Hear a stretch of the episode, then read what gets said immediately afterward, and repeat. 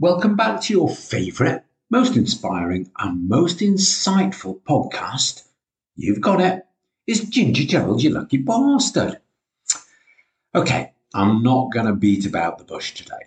I have to share with you all some very, well, sad news.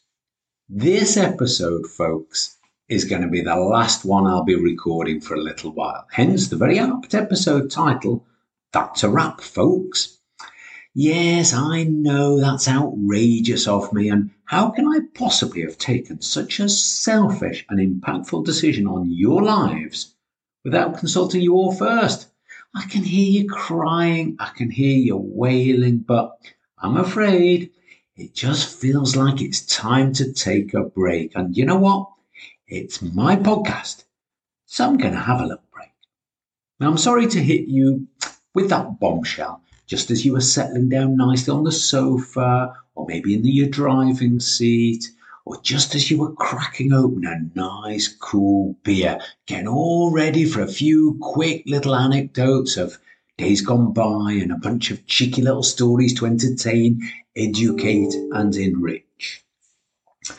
So my break will be for an as yet undefined length of time, but I'm sure that, like all good old time rock groups, I'll be back on the mic again at some point when I realise just how much I miss the stardom and the celebrity lifestyle I've got used to over the last year or so since Gigi GGYLB was first conceived.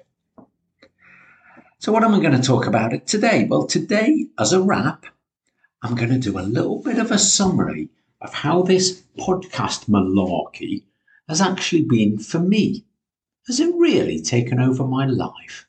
What have been the highlights? And I don't just mean the funniest stories or my favourite episodes, but I'm also referring to some of the unexpected spin off benefits.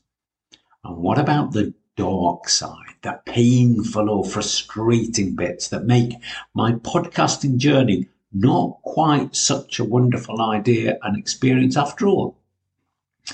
And of course, I'll let you know just why I'm choosing to take what I like to think of as a well earned breather. Early retirement, you might say, with the possibility, like the one and only Johan Cruyff, of coming back from retirement as and when I'm needed and as and when I'm feeling ready. So, let's start with the million dollar question. Why the hell did I even consider starting a podcast in the first place? Well, I've got to be honest, I'm still trying to answer that one myself. And I'm 100% sure that I'm not the only one asking that question. And that includes my flipping nearest and dearest. Well, you may be surprised to know that I definitely did not do it for the money or for the fame although I've loved both of them, of course. It's not really an expensive thing to launch and run your own podcast. But if you actually want it to become a source of revenue, then A, you have to really dedicate yourself to making sure that your content and your interviews and interviewees resonate with your cleverly and carefully selected target audience. And B, you've got to spend a hell of a lot of time and or money marketing your product on a bunch of different channels. You've got to leverage your audiences, leverage other people's audiences, and your network of friends, family, colleagues, and all the rest. Oh, I forgot. There's a C as well. It helps if you're already super or even insta famous or just happen to look like a model. Fortunately, Neither making money nor becoming famous were part of my master plan, and I'm not sure modelling is really in my DNA, uh, DNA either.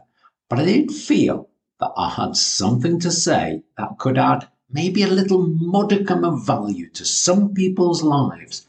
And I was pretty sure that I had some interesting, funny, embarrassing, and at least sometimes insightful, even inspirational stories, opinions, and angles to share which would resonate with at least a subsection of society. And the subsection I chose as my target uh, audience were people who were planning to live overseas, already lived overseas, or had previously lived all overseas, all of whom I reckon would understand exactly where I was coming from, and largely they'd laugh and nod and shake their heads in the right places. Having lived in a bunch of countries for about 25 years, I reckon this was my niche. But I couldn't really see how what I wanted to deliver lent itself to the much more common podcast interview format. So I decided that the monologue was the way forward for me. Now, as some of you may have done, if you Google how to start a podcast, then once you scroll past the million and one adverts of people offering to help you for a small introductory fee, then the responses you'll get will tend to fall into two different categories. The first categories is all about the practicalities. Okay, you need a microphone, you need a PC or laptop, you need some sort of recording software, which could be free or not, and you really need to select a partner platform, which will allow you easily and quickly to manage all aspects of your pod and ensure it gets published where and when you want it, like Spotify or Apple or Google Podcast, Podcast Direct, Alexa, and a bunch of other. So the practical bits are actually quite easy unless you choose to make them complex, which lots of people do. The second category is about content. What are you going to say? And how appealing will your chit chat be to your predefined audience? A podcast relies on the quality and relevance of its content. Are people going to listen to you on the way to work or when they're having a cup of tea or a glass of vino? And if so, why are they going to listen to you? Content is a bit like cash. It's king.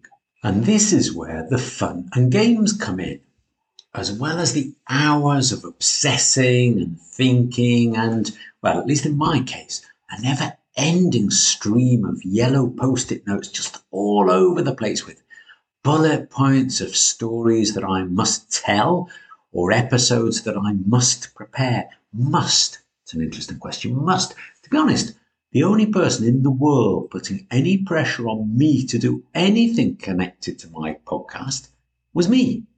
But as I am a little bit prone to obsessing over certain things, this is how I began to prepare my content. And before I knew it, I had a dozen topics, so a dozen individual episodes, all sketched out, even if they weren't actually fine tuned.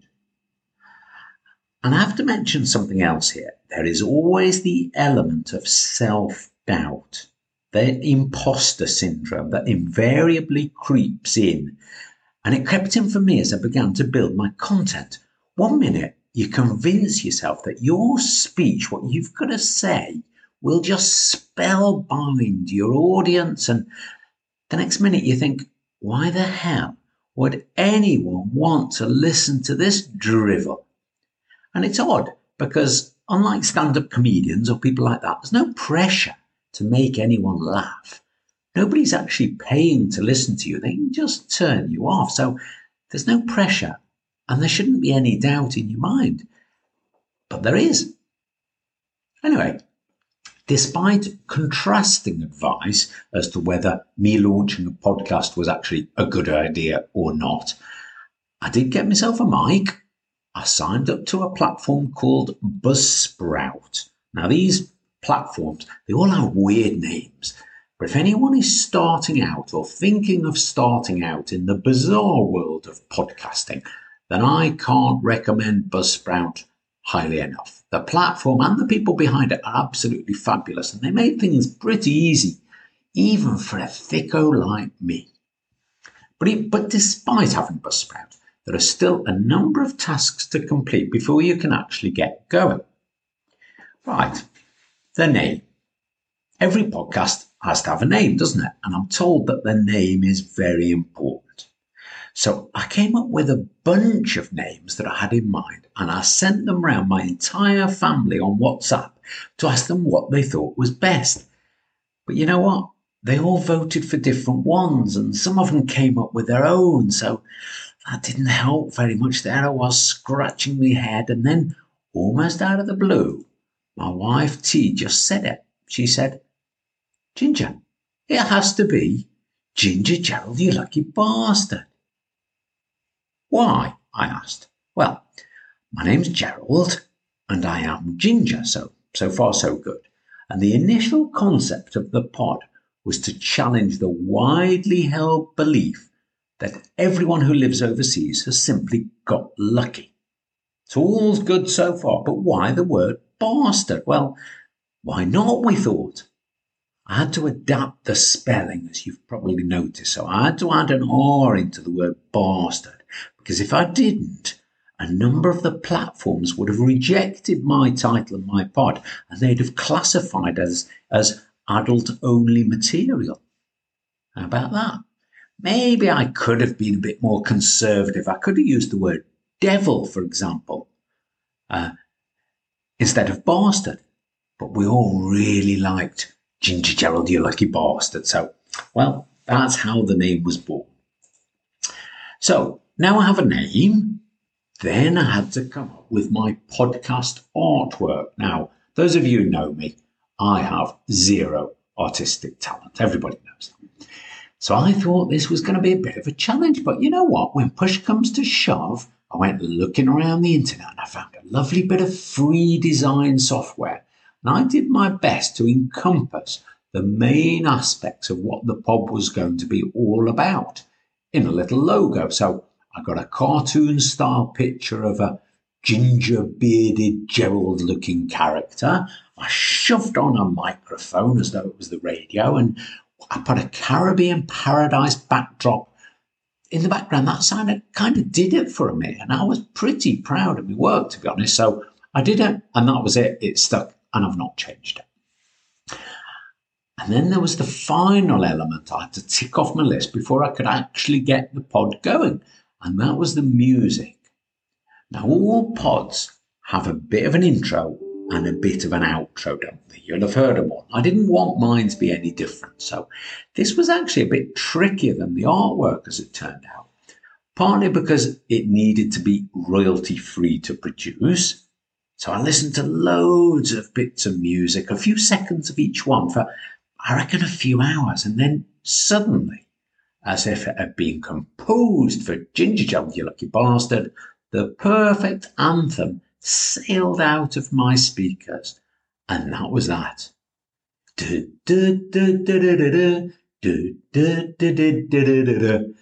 I think I'll be singing that as long as I live. It was a combination of fun, catchy, Mexican. Everybody who's listened to the pod comments and absolutely loves the music. And you know what? I bet they're singing it themselves. So I'd got my name, I'd got my artwork, and now I'd got my music. So it was time to kick off for real. I decided that my episodes were going to be about 20, 25 minutes long. I'd listened to quite a few podcasts before I finally launched mine, and I reckon they were all a little bit too long to hold most people's attention. But if, particularly if it was going to be just my voice they were listening to. My drive to work on the days I do go to the office, it's about 25 minutes. So I was, if I was really into any particular podcast, like, for example, Peter Crouch's That Podcast, which I absolutely love, then I had to stop it and continue listening to it eight or nine hours later on the way home. And sometimes it took three trips just to listen to one podcast episode. And I didn't really like that. So I reckoned 25 minutes should be my maximum. Surely everyone can listen for that long, can't they? Even if they think it's a load of rubbish. So, my first series, though, to be honest, I didn't actually know at that point that I was going to structure my pod into series. That came to me a little bit later. My first series was quite raw, and I absolutely loved doing them. I covered the sort of what I saw as the big and meaty topics that are discussed ad nauseum on certain other moving overseas or expat podcasts and interviews like why did you do it? Where did you go? How did it feel? What about the kids?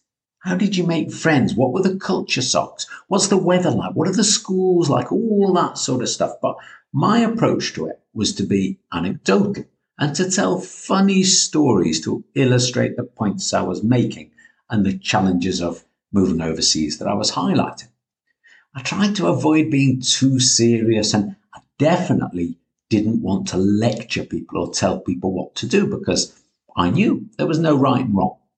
If you want that, I thought, you can go elsewhere for that. However, by reminiscing in detail about all these experiences, some of which happened quite a long time ago now, I found myself sort of reliving all of the emotional ups and downs of that period of my life. And not just my life, of course, but our lives, all of those who were involved in it.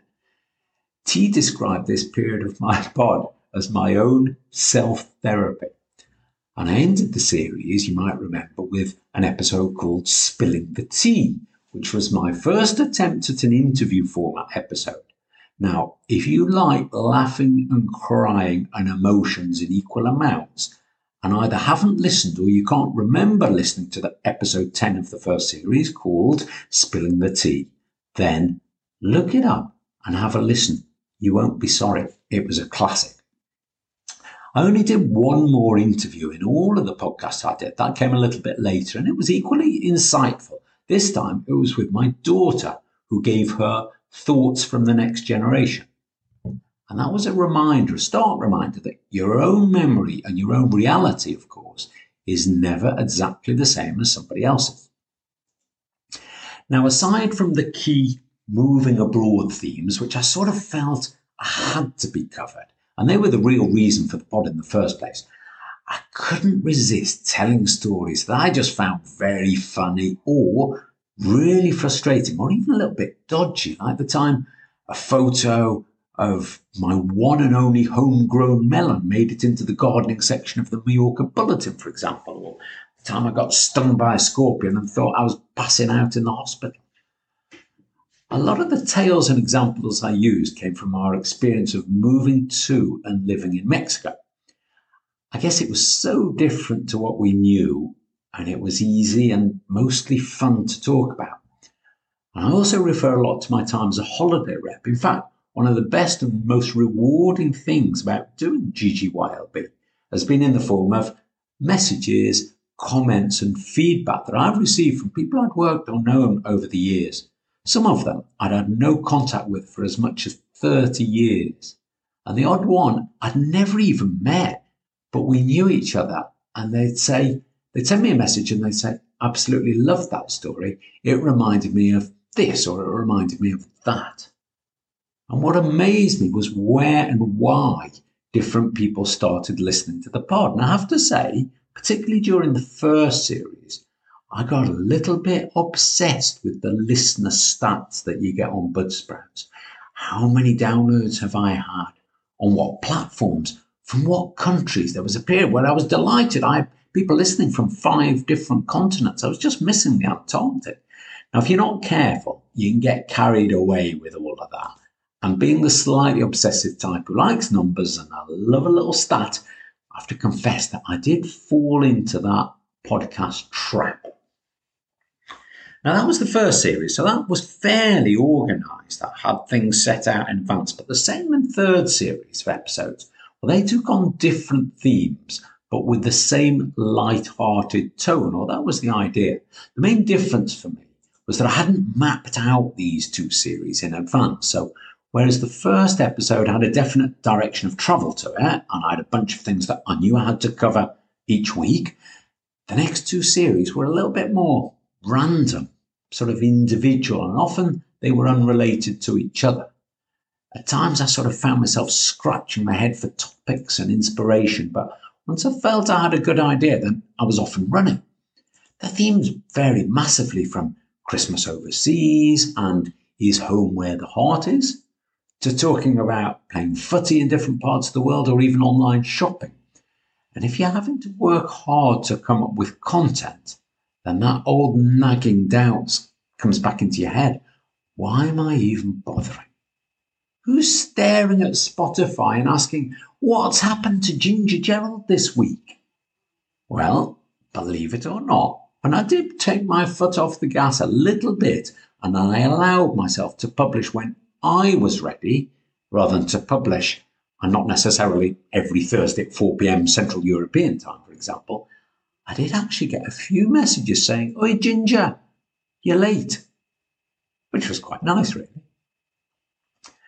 There's one aspect of the pod experience that I've not mentioned, and that's my Facebook, Twitter, and Instagram presence. Now, after a big call out it, my son and his girlfriend, they took on the role of marketing director. So they set all up all of my accounts, they created and they published all of the reels that you may have seen. If you've not seen them, go and have a look. Some of them, well, they're all great, but some of them are fabulous. And no thanks to me whatsoever. So a very big shout out to the Ginger Gerald marketing team for their creativity and stamina. And you know what?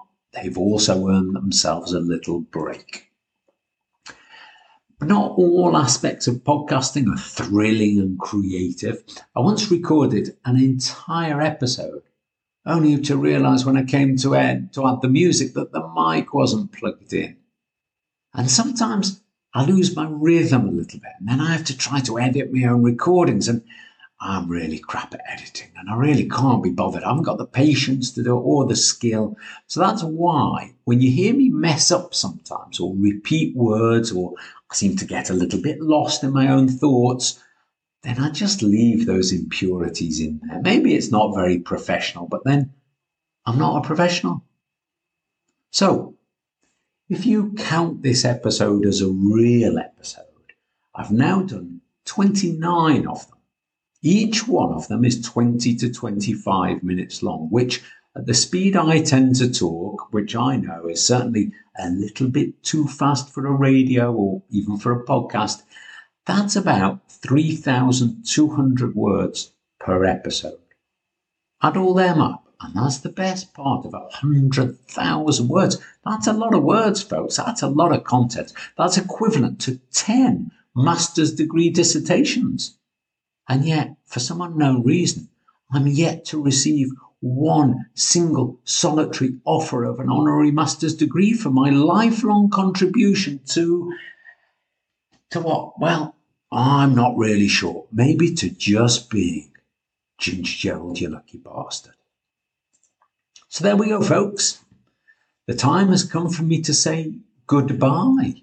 Or perhaps I should say hasta la vista instead of adios. I hope you've enjoyed listening in for all this time. And remember, you can still listen in to anything that you've missed and you can still share any one or all of those 29 episodes with your friends. I'm going to leave all the content up there on all the platforms don't you worry. So all the newcomers can pop in and enjoy, and I can still keep my little obsession of watching my stats going over the coming months. And don't forget, keep my theme tune in your head because one day I might just be back. Hasta luego, folks. Thank you, Ginger Gerald, for enriching our lives.